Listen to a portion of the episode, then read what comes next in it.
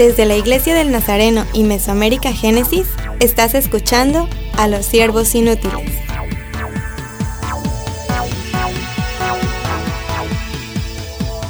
Bienvenidos al podcast de los siervos inútiles. Aquí estoy viendo en este cuarto a varios siervos inútiles.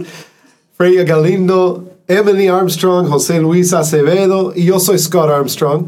Y hoy vamos a estar hablando del discipulado, especialmente los requisitos del discipulado. Quizás en el pasado ustedes han escuchado y estamos hablando o hemos estado hablando un poco de, introducción, introducción a quiénes somos, pero también a nuestros ministerios, pues. Pero ya estamos entrando meramente en lo que queremos eh, tocar temas de misiones, temas de la iglesia, temas de, servir a Dios. Entonces, vamos a empezar tocando este tema, hablando de lo que la iglesia de hoy piensa que es ser cristiano. Ah, hay ciertos requisitos según la cultura actual. Entonces, ¿qué piensan? ¿Qué, ¿Qué nos dice nuestra cultura eclesiástica, nuestra cultura de la iglesia? ¿Quién puede ser un cristiano? Mira, en, la parte, en la parte de Latinoamérica, donde nosotros nos desarrollamos, ser cristiano es una parte de, estar apartado del mundo. E, expresa la cultura que tú tienes que estar apartado, eh, no te puedes contaminar y no puedes ligarte al mundo porque los mundanos son una cosa y una cosa eres tú que eres cristiano. Entonces, bajo ese concepto de diferenciarte del mundo, se ligan muchas cosas está el vestir, está la parte de la conducta, está la parte del pensamiento a nivel general, que crea estructuras mentales en la vida del creyente, que lo va alejando y lo va eh, desenfocando de su verdadera misión, que es impactar al mundo, pero la cultura eclesiástica general, mayormente en Latinoamérica, le indica que se debe apartar. Viene de, un, tal vez una raíz eh, muy bueno, ¿verdad? Eh, claro, queremos vernos diferentes, pero como has dicho, has visto que ha llegado a ser como una camisa de fuerzas a veces. Exactamente. Eh, una camisa de fuerza, tú te has quedado corto. Claro, una camisa de fuerza de poquito. Es una, es una jaula que no te deja, no te deja moverte para okay, Aparte de una camisa de fuerza. Porque, por ejemplo, indica la manera en que te debes de vestir. Tienes que ponerte falda, no te puedes sacar la cena en el caso de las mujeres. En el caso de los hombres, tienes que estar formal todo el tiempo. No te puedes poner un t-shirt, no te puedes poner eh, una camisa eh, manga corta o una franela, lo que nosotros le decimos franela. Y toda esa estructura que se van ligando a los conceptos que tiene cada país, en cada cultura, eh, en cierta medida encierra eh, el avance del cristiano a poder relacionarse con la persona del mundo de una manera sencilla, amena, afable. Porque yo estoy apartado del mundo, no, no te me pegues, tú que eres mundana, mira cómo tú viste, mira cómo es aquel. Entonces tú tienes unos prejuicios ya prediseñados y cuando te vas a relacionar entonces con la persona que no es cristiana, tú ya lo, lo etiquetas. Sí, creo que estaba hablando, ¿verdad? De, de, lo que se ve, de la parte exterior, ¿no? Que muchas veces nosotros decimos, es cristiano porque eh, hace esto, es cristiano porque se viste de tal o cual, o cual forma. Eh, pero también la verdad es que pensamos en un cristiano, ah, es que se la pasa en la iglesia, ¿no? Es como el concepto que tenemos, es porque todas las actividades está ahí metido todas las actividades está en el templo, toda la semana se la vive ahí, ¿no? Y entonces decimos, eso es un cristiano. Ese es como nuestro concepto que tenemos. Pero nunca vamos a pensar como en un cristiano si está visitando o está haciendo otras cosas afuera del templo. Eso, es, eso nos choca, ese concepto nos choca mucho. Esto es importante porque yo recuerdo cuando estaba sirviendo como pastor de jóvenes y mi pastor y yo tuvimos una, una conversación y él dijo, mira, tengo esta familia tan linda, tan linda, pero no están comprometidos de verdad con la iglesia y con Dios. Y yo estaba pensando, pero, pero son algunos de nuestros mejores miembros y todo. Y él dijo, sí, pero ellos solo vienen los domingos por la mañana. y, y, yo pensé, Oh, entonces él está calculando el discipulado basado en la asistencia. No vinieron los miércoles o no vinieron e- entre semana porque tenían actividades de su escuela, actividades de deportes y el domingo por la noche no vinieron porque fue la única noche que tenían para su familia. Wow, eso, Sí. eso, eso Sí, choca sí, con lo que pensamos, ¿verdad? Pero recuerdo que para mí, yo también estaba pensando, si es cierto, ellos deben venir más. Pero a la vez no estaba contento con esto porque dije, no, pero si yo pregunto a él que viene más, a veces no tiene tanto impacto como aquel. Esta familia tenía impacto en su comunidad y por medio del deporte, por medio de la escuela. Y entonces Dios empezó a una temprana edad eh, como joven. Yo, aunque pastor de jóvenes todavía como muy joven, yo empecé a pensar, ¿qué es? ¿Cuáles son los requisitos de, del discipulado verdadero? Yo creo que es algo que he pensado en el pasado, que nosotros como la iglesia luchamos un poco con ese tema, porque aun cuando estamos leyendo la Biblia, se puede sacar de los cuatro libros de, de los evangelios, ¿verdad? Cuando Jesús está caminando en la tierra y tiene los discípulos, y por eso llega la, la palabra discípulo de Cristo, ¿verdad? Pero muchas veces no estamos mirando como las historias y las vidas de los discípulos, solo estamos mirando cómo ellos están interactuando con Jesús, entonces entendemos que están recibiendo la enseñanza de Jesús y están ya siempre con Él cuando Él está ministrando y todo, pero tiene que haber un tiempo cuando ellos estaban pescando, ¿verdad? Tiene que haber un tiempo cuando ellos estaban atendiendo a sus familias, pero no, no lo tenemos como ejemplo en la Biblia, entonces para mí siempre ha sido quizás parte de la razón por la cual estamos luchando con el discipulado, ¿verdad? Queremos ser exactamente lo que dice las páginas de la Biblia, pero a la vez es como no, no podemos encontrar el balance porque quizás no tenemos como el ejemplo bien escrito, entonces tenemos que ya poner en práctica lo que, lo que está en la mente, lo que no estamos leyendo, pero podemos deducir de las páginas. Pero yo creo que es algo que la iglesia está luchando. ¿Cómo puedo ser discípulo de Jesús? y ya dedicar el tiempo que merece Jesús, pero a la vez vivir en ese mundo en donde estoy viviendo hoy día. Hay que tener el balance, ¿verdad? No hay uno u otro. Porque tenemos un, un estereotipo del hombre de Dios. O sea, tenemos a Elías, tenemos a Jeremías, tenemos a Isaías, profeta dedicado a, completamente. Entonces, cuando leemos la página de la Biblia, ese, ese estereotipo del hombre de Dios, nos lo aplicamos y se lo aplicamos también a, a, los miembros de nuestras congregaciones, de nuestras iglesias, en los lugares donde están. Y si él está dedicado a las cosas seculares, lo que pensamos es ese no, sí. ese, ese, individuo no, uh -huh. no, no, no proyecta ser un cristiano verdadero, uh -huh. porque no cree que él Quizás puede... es un siervo inútil. no sirve para nada. No sirve, no sirve, es inútil. Entonces, ¿qué sucede? Que tenemos que cambiarle esa mentalidad. Creo que una persona que aunque esté dedicado a su trabajo, en el trabajo puede ser un discípulo. Uh -huh. En la escuela puede ser un discípulo. Claro, sí. Puede ser un discípulo cuando, está, cuando se está entrenando para el deporte. Uh -huh. Puede ser un discípulo cuando está en Facebook, tal vez mirando alguna foto y alguien le tira, ¿cómo estás? Puede uh -huh. ser un discípulo predicar. O sea, ser un discípulo no es un estereotipo donde yo tengo que tener un marco y lo que tengo que hacer es esto, sino que en cada parte de la vida cotidiana yo puedo ejercer eh, la función de hombre de Dios que, que Dios me ha enviado a hacer. Uh -huh. Es interesante y fascinante para mí escucharte porque los demás, Freya, Emily, su servidor, yo estoy aquí y, y yo trabajo tiempo completo en lo que es Mesoamérica Génesis, en, en lo que es eh, misión global, eh, como misionero, ¿verdad? Yo tengo que ser intencional. Estamos plantando una iglesia y, y, cuando yo voy al supermercado, yo tengo que ser. Pero aquí estás, José Luis, pastor. Pero ¿dónde nos conocimos? En mi trabajo. En tu trabajo. Ah, pero tu trabajo no es ser pastor.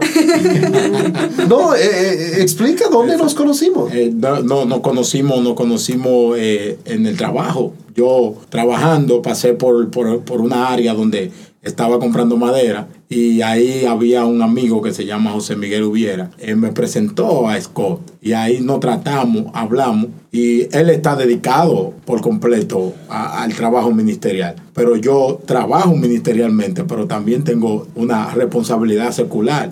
Cumplo con ella y también puedo cumplir con la, con la función que el Señor ha diseñado para mí. Y lo hacemos. Yo, yo levanto este asunto porque yo vi en este hombre un, un hombre de Dios, pero yo no sabía que él era pastor, pero yo sabía porque empezamos a hablar, uh, tu, tu pasión fue la misión, tu pasión fue hacer discípulos. Y eso me guía a otro punto.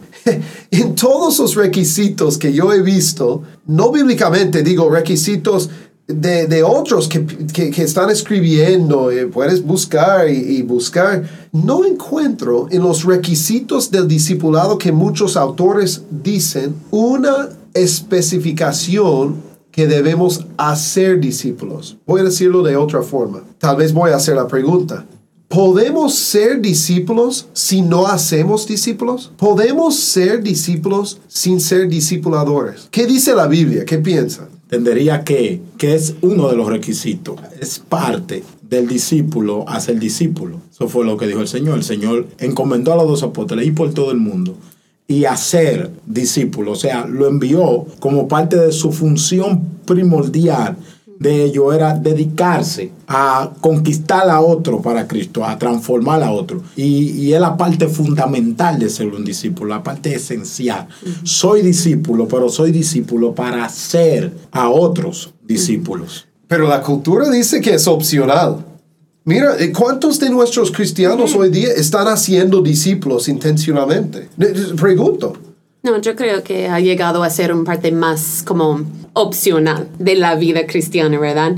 Y yo pienso en cómo hemos llegado como iglesia en este punto. Si empieza con Jesús y Jesús uh -huh. con su doce y los doce después de Pentecostés ya llegaron a ser como tres mil, pero ya hoy día, ¿cuántos cristianos somos como en el mundo, pero millones de personas quienes llegaron de una persona, pero tiene que llegar de una intencionalidad.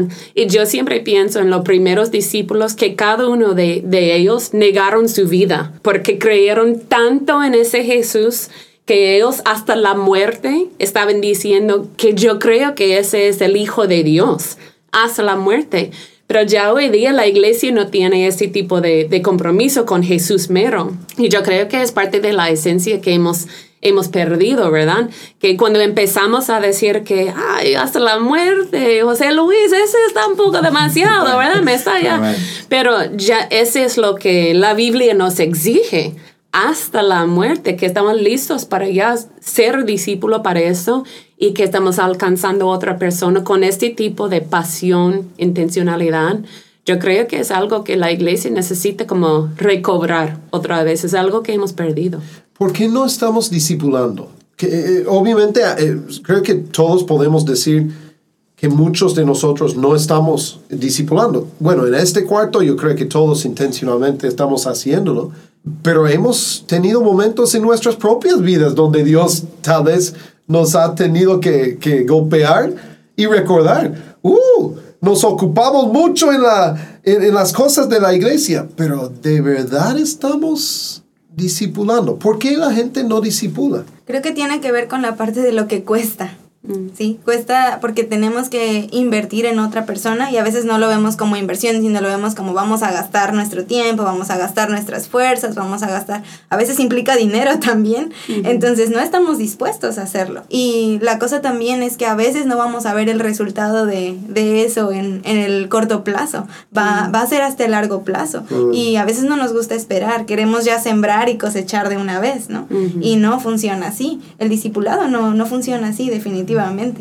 Cuando tú llegaste a ser misionero de, de, Génesis, ¿sabías cuánto tiempo ibas a estar discipulando a la gente? No, no, no tenía idea, no tenía idea. Y yo lo que pensaba era, bueno, vamos a dar nuestras lecciones de discipulado, ¿verdad? Las que son tres lecciones y, y después su diploma y ya, ¿verdad? Pero no es así, porque necesitas pasar tiempo con la gente. Y cuando estábamos eh, dando nuestra, eh, nuestro tiempo con ellos y todo. No es solamente para dar la lección, es también para compartir con ellos en la comida, también para escuchar de ellos, a veces cuando tenían problemas o situaciones.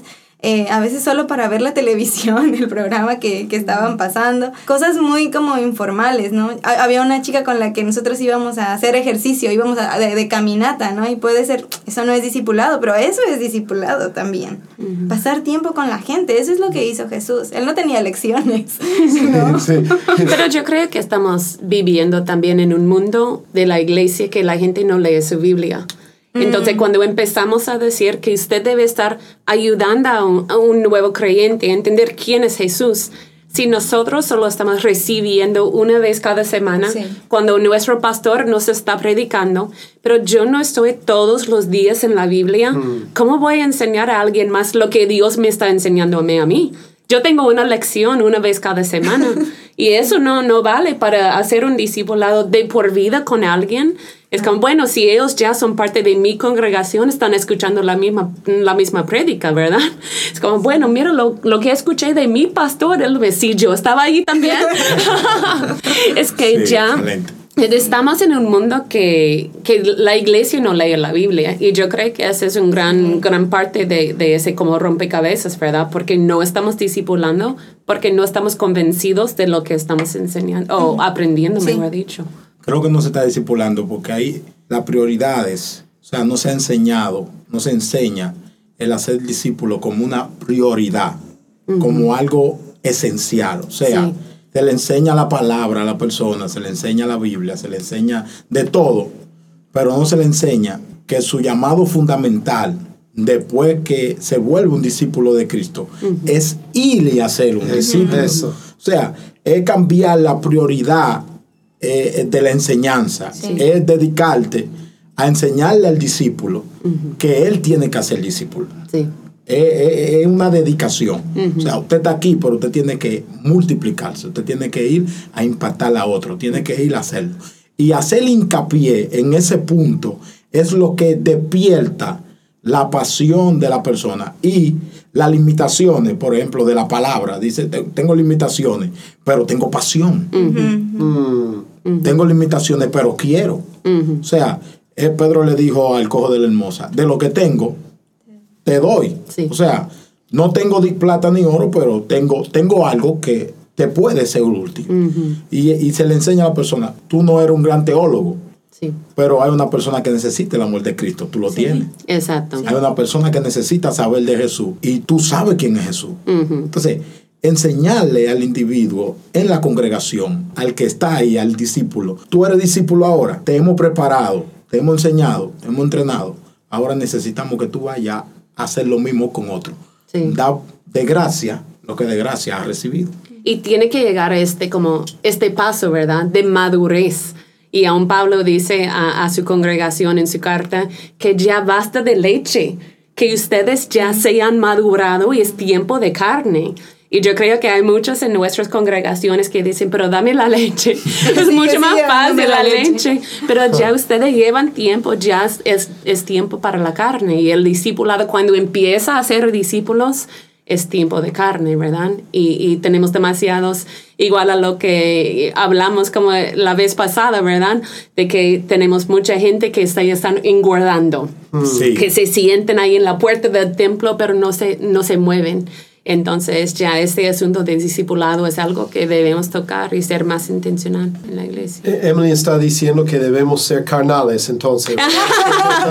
Eso es lo que entendí. Eso es lo que entendí, ¿verdad? No, no yo creo que eh, ya hemos tocado este tema bien, pero falta mucho. Yo, yo, yo espero tocar este tema en el futuro también, pero por el momento ya el tiempo nos escapa. Pero somos siervos inútiles y vamos a estar aquí. Yo soy Scott Armstrong Yo soy Freya Galindo. Soy Emily Armstrong. Yo soy José Luis Acevedo. y hasta el próximo.